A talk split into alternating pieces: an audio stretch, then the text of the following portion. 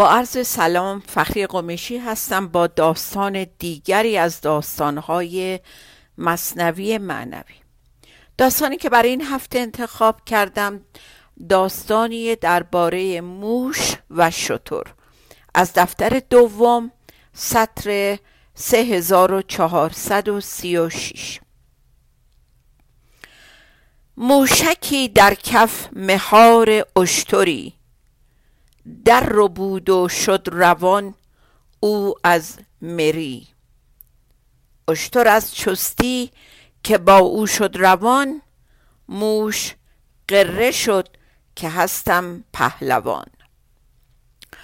یه روز یه موش کوچیکی مهار شطوری رو به دست گرفت و با تکبر و غرور که این منم که قادرم همچین کار مهمی رو بکنم جلوی شطور روان شد و وانمود کرد که اوه که داره شطور رو می‌کشه.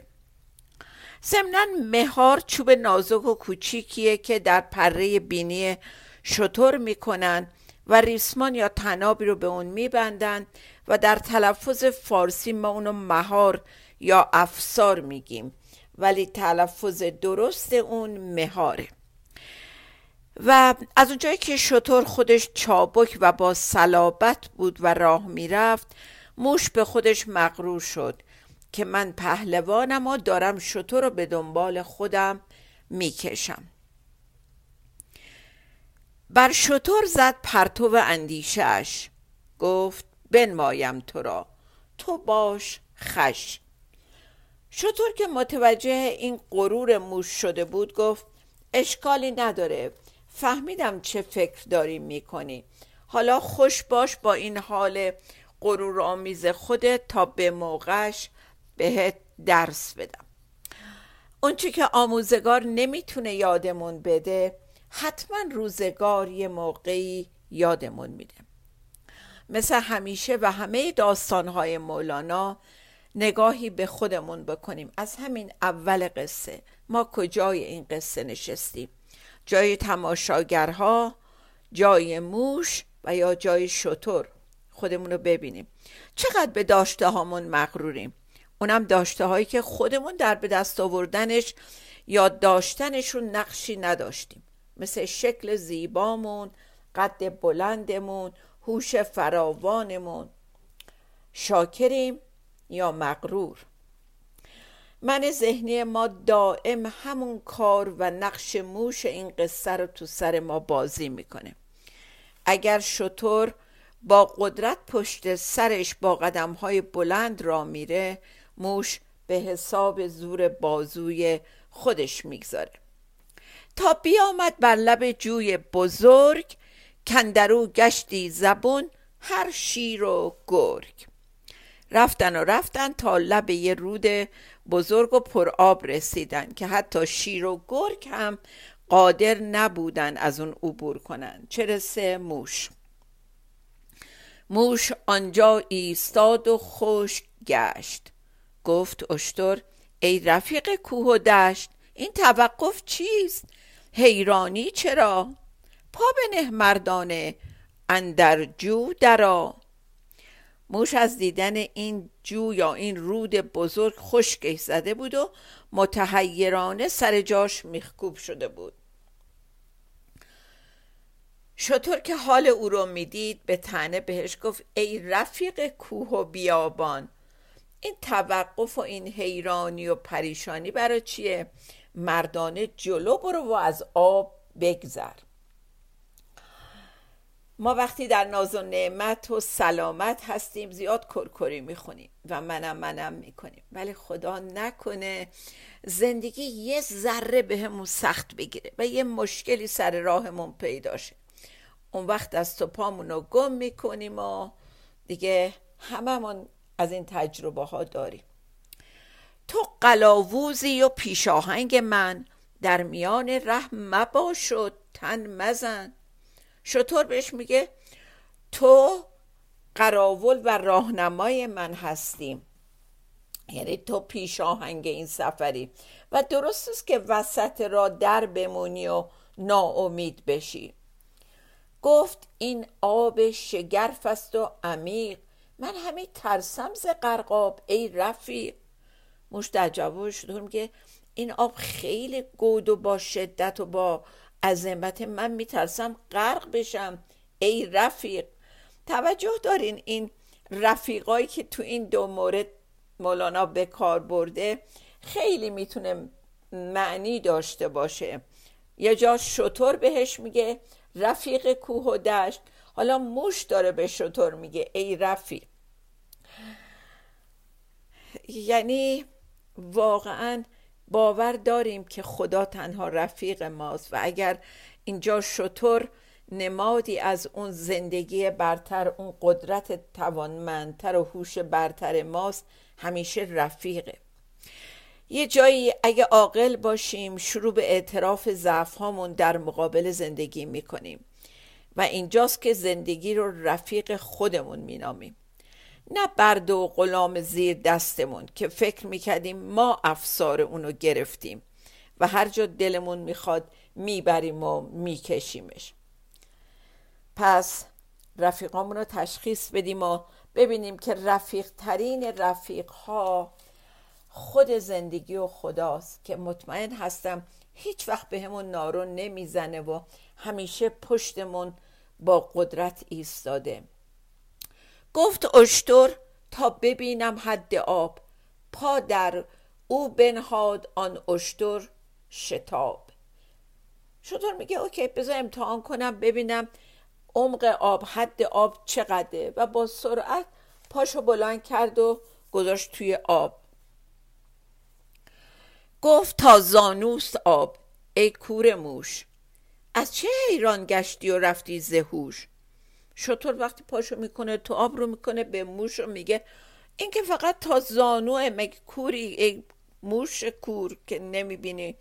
و چرا انقدر وحشت زده شدی؟ چرا حیران شدی؟ چرا از هوش رفتی؟ و درست حالا هوای ما که وقتی تو زندگی مشکلی برامون پیش میاد انقدر اونو بزرگ و سهمناک می‌بینیم که از هوش میریم. گفت مور توست و ما را اجدهاست که ز زانو تا به زانو فرق هاست. موشه برمیگرده بهش میگه آره به نسبت قد و هیکل تو این آب مثل مورچه میمونه ولی به نسبت جسه موشی من این مثل اجده میمونه. وقتی ما کوچیک و ضعیف هستیم مشکلات بزرگ به نظرمون میاد. ولی وقتی ما قوی و بزرگ و محکم باشیم مشکلات کوچیک دیده میشن. گر تو را تازانوست ای پرهنر مر مرا صد گز گذشت از فرق سر.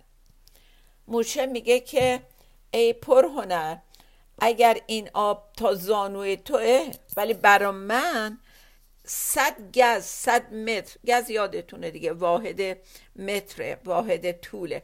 برای من مثل این که صد گز از سرم به بالا هستش. گفت گستاخی مکن بار دیگر. تا نسوزد جسم و جانت زین شرد شطور به موش میگه دیگه از این بیادبیان نکن تا زندگی تو در این آتش غرورت نسوزه. هی نه یا مقایسه کن.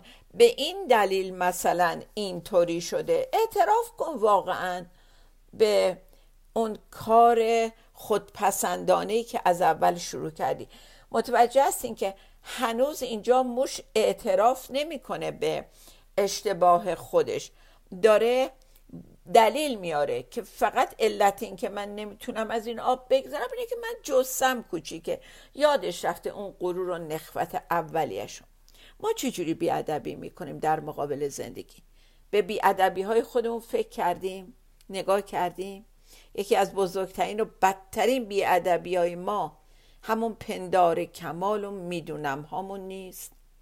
همون ایرادگیری هامون به تصمیمات خدا و زندگی نیست. همین که میگیم من اگه جای تو بودم اینطور داستان رو نمی نوشتم من صلاح کار خودم رو بهتر می‌دونم. اون وقت میریم و وقتی لب پرتگاه می‌رسیم و نمی‌تونیم ردچیم به رود خروشان و هولناک می‌رسیم و نمی‌تونیم عبور کنیم. اگه متوجه باشیم برمیگردیم و عذرخواهی می‌کنیم. دنبال دلیل و بهانه نمیگردیم و میگیم به خدا که حالا قلم در دست تو تو بگیر و بنویس. خفته از احوال دنیا روز و شب چون قلم در پنجه تقلیب رب این از دفتر اول 393 خوش با حال اونایی که توی روزای این دنیا توی نوشتنهای برنامه های این دنیا و زندگی خوابیدن و در خوابن و اختیار رو دادن به پنجه پروردگار. قلم زندگیشون رو گذاشتن تو دست خدا که اون براشون بنویسه و خودشون تصمیم ندارن. به جای خدا بنویسن. تو مری با مثل خود موشان بکن. با شطور مرموش را نبود سخن. شطور بهش میگه هان تو برو با موشای مثل خودت از این بازی ها را بنداز. تو با شطور نمی‌تونی همچین ادعاها و ترفندایی رو به کار ببری. بهش یعنی داره میگه که برای من فیلم بازی نکن. عوضی که اعتراف بکنی به اشتباه خودت داری از این بهانه ها میاری. اینا رو با بزرگتر از خودت نکن. با همون موشای هم قد و قواره خودت از این کارا بکن. رحم آمد مر شطور را گفت هین برجه و برکودبان من نشین. خب با همه اینکه هنوز موش اعتراف نکرده و داره به کنایه میگه که آره حالا مثلا من به این دلیل این دلیل نمی‌تونم. شطور دلش به ره میاد و بهش میگه بلند شو بپر بیا رو کوهان من بشین و زیادی حرف نزن. این گذشتن شد مسلم مر مرا بگذرانم صد هزاران چون تو را. برا من مسلم و آشکار بود که تو این درخواست رو به هر حال از من می‌کنی. و گذر دادن صدها مثل تو برا من هیچ زحمتی نداره. خب حالا در واقع همه داستان رو گفتیم یه تنفسی بگیریم و برگردیم ببینیم مولانا دنباله این داستان ساده دیگه چی میگه به ما. با ما باشید. با عرض سلام مجدد برگشتیم برای بقیه داستان شطور و موش.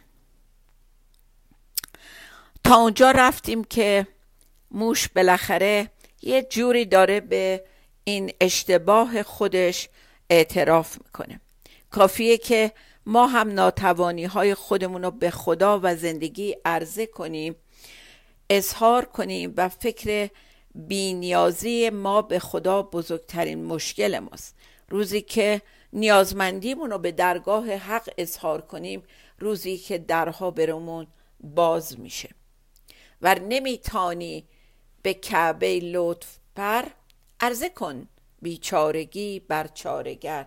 از دفتر دوم میگه اونجایی که نمی‌تونی بپری و به اون جایی که باید برسی و دلت می‌خواد ولی راهش رو بلد نیستی برسی اونجا موقعیه که این نتونستن تو ببر تقدیم کن به چارگر به زندگی تا اون کمکت کنه.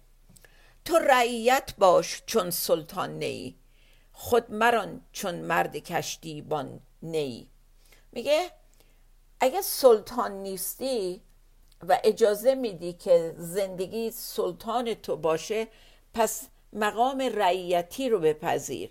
و اگر هنوز کشتیبان نیستی تنهایی کشتی رو نرون. چون نی کامل دکان تنها مگیر.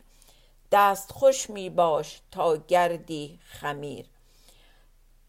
میگه که اگه توی فنی توی علمی هنوز انقدر تبهر و آگاهی درست و تجربه نداری که به تنهایی بری و اون اون شغل راه بندازی پس برو زیر دست یک کسی زیر دستی کن شاگردی کن تا مثل یک خمیر آماده ور اومدن باشی کامل بشی پخته بشی و آماده بشی که قابل استفاده بشی. جلو جلو خودت قبل از آمادگی این کار رو نکن. و اینجا می‌رسیم به همون بیت معروفمون که واقعا یکی از ابیاتی که روز و شب با در گوش جانمون تکرار کنیم. انستو را گوش کن خاموش باش. چون زبان حق نگشتی گوش باش. فرمان خاموش باشید رو گوش کنید. در مقابل زندگی و اجازه بدیم زندگی یا خدا از زبون ما حرف بزنه. مادامی که ما جلوتر از زندگی حرف می‌زنیم به جای اون حرف می‌زنیم و باور داریم که بیشتر و بهتر از اون می‌دونیم نتیجه اینه که به چه کنم چه کنم دوچار میشیم و سرگردان میمونیم. و این خاموشی در مقابل پروردگار یا زندگی رو تا اونجا باید ادامه بدی که حرفمون فکرمون و عملمون خدایی باشه. در اون زمانی که او از زبان ما سخن میگه یا با زبان ما سخن میگه. یعنی هر چی میگیم اون چیزیه که پروردگار داره پشتش صحبت می‌کنه. ور بگویی شکل استثفار گو. با شهنشاهان تو مسکینوار گو. و اگرم حرف می‌زنی درخواست کن. این حرفت حالت درخواست کردن و خواستن چاره برای راه باشه. همونجور که در مقابل پادشاهان خیلی خودت رو دست کم می‌گیری و منم ملم نمی کنی و فروتنانه با پادشاهان سخن میگی.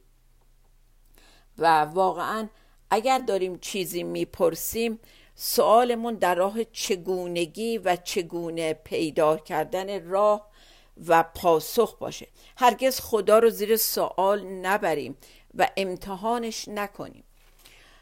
چون که تو گلخار گشتی هر که او وا کشد از گل تو را باشد ادو میگه که وقتی تو می‌دونین دیگه الان ما قبلا داستان گلخاری رو خوندیم. الان می‌بینیم که مولانا پس از بیان داستان موش و شطور و نوع اندیشه و عمل موش در مقابل شطور که اینجا سمبولی از زندگی و خدا شروع به بیان مثالهای گوناگون می‌کنه تا بهتر منظور نظرش رو از طرح داستان به ما برسونه. میفرماید که آدمی که به بیماری گلخاری مبتلاست که گفتم قبلا با هم خوندیم این داستانو هر کس که به طرف این بیمار گلخار بیاد و سعی بکنه که اونو از گل دور بکنه در نظر این شخص که مریض دشمن به حساب میاد. هرچند که نیت اون کمک و درمان این بیماره. بت پرستان چون که خوب با بت کنند مانعان راه بت را دشمنند. و این مثال بت پرستانیه که عادت به بت پرستی کردن. فکر نکنیم بت همیشه یک مجسمه چوب و سنگ و مرمره. ما باورامون بتمونن دوستا و عزیزانمون و پولمون اینا همه بتای ما هستن. و اگر کسی بیاد و به ما بخواد کمک کنه که ما رو نجات بده و به همون نشون بده که اینا بتن ما داریم میپرستیمشون فکر می‌کنیم که اونا دشمن ما هستن. چون که کرد ابلیس خوبا سروری دید آدم را به چشم منکری. و باز مثال دیگه از رفتار و طرز فکر ابلیس میاره که چون شیطان دچار کبر و غرور سروری شد و پندار کمالش قدرت دیدن حقیقت را از اون گرفت آدم و به جز توده ای از گل ندید و از حقیقت وجود آدم بیخبر ماند. که به از سروری دیگر بود تا که او مسجود چون من کس شود. شیطان سوال می‌کنه آیا سرور یا پیشوایی بالاتر از من هست که بر او بتونیم سجده کنیم؟ یعنی من قابل سجده کردن هستم نه اینکه من به کسی سجده کنم. و اون نمی‌دونست که سروری زهر است جز آن روح را که بود تریاق لانیز ابتدا. تریاق یعنی پادزر ضد سم و تریاقلان یعنی جایی که پر از ضد سمه. یعنی سروری و مهتری تنها شایسته مردان خدایی و خود زندگیه که اونها معدن و پادزهر هستند و گرفتار حس ریاست و سلطجویی نشدن کوه اگر پرمار شد باکی مدار. کو بود در اندرون تریاق زار. میگه که اگرچه کوه پر از ماره ولی همونجا هم در عمق سنگ های همون کوه می‌تونیم موادی پیدا کنیم که پادزهر هستن. این تریاقزار مثل گلزاره یعنی تو خود این کوه پر هست از سنگ ها و چیزهایی که می‌تونن ازش پادزهر درست کنن. که این می‌تونه سمبل دیگه از زندگی دنیایی ما باشه که هر جامعه در حالی که پر از آدم های شرور و روش های خود انگیز هست ولی در نهاد همین جوامع انسان های پاک و سیقل شده زیادن.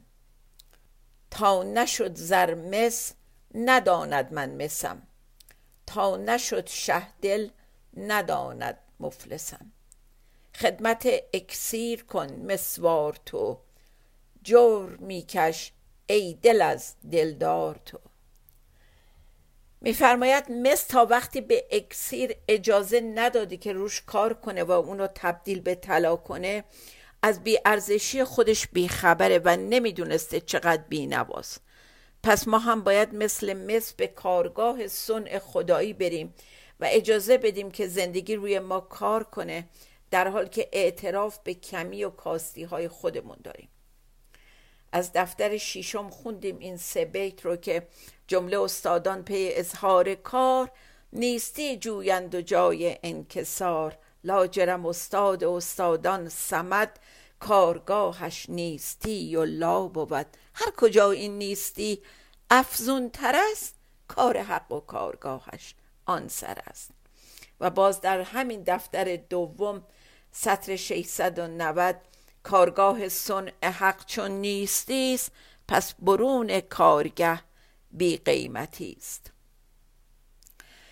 خب و دو خط دیگه چون وقت زیاد نداریم کیست دلدار؟ اهل دل نیکو بدان. که چو روز و شب جهانند از جهان. حالا میگه به کدوم دلدار تسلیم بشیم و اجازه بدیم که بتراشتمون و درستمون کنه؟ اونی که همیشه در همین لحظه و مرتب در حال تسلیم باید باشیم. ای کم گو بنده الله را متهم کم کن به دزدی شاه را. اینقدر از بنده خاص خدا ایراد نگیر و شاه رو متهم به دزدی نکن. و همه این مثال ها برمیگرده به اینکه موشی در مقابل شطوری قد علم می‌کنه و حس برتری درش پیدا میشه. تا داستان دیگه شاد و بیتوقع بمانیم. خدا نگهدار.